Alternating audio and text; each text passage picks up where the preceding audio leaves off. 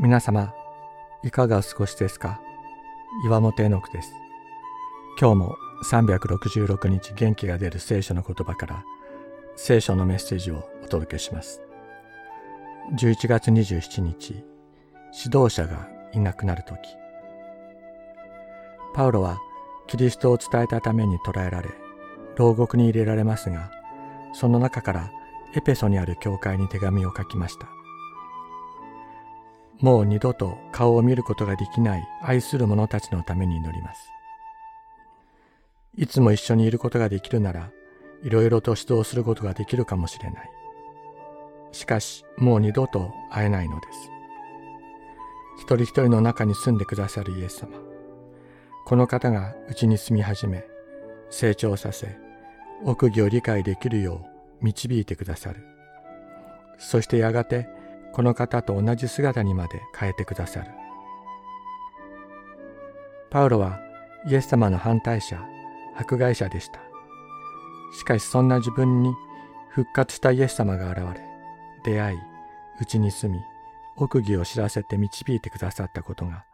自分の経験にとどまらず、福音を聞くすべての人に共通に与えられる経験となることを願い、また信じざるを得ませんでした。いつか頼みとしていた指導者はいなくなるからです。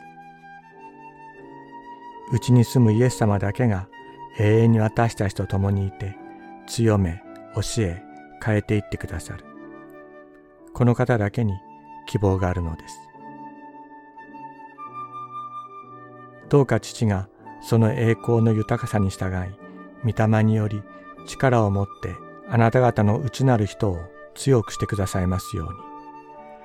こうしてキリストがあなた方の信仰によってあなた方の心の内に住んでいてくださいますように。また愛に根ざし愛に基礎を置いているあなた方がすべての生徒と共にその広さ、長さ、高さ、深さが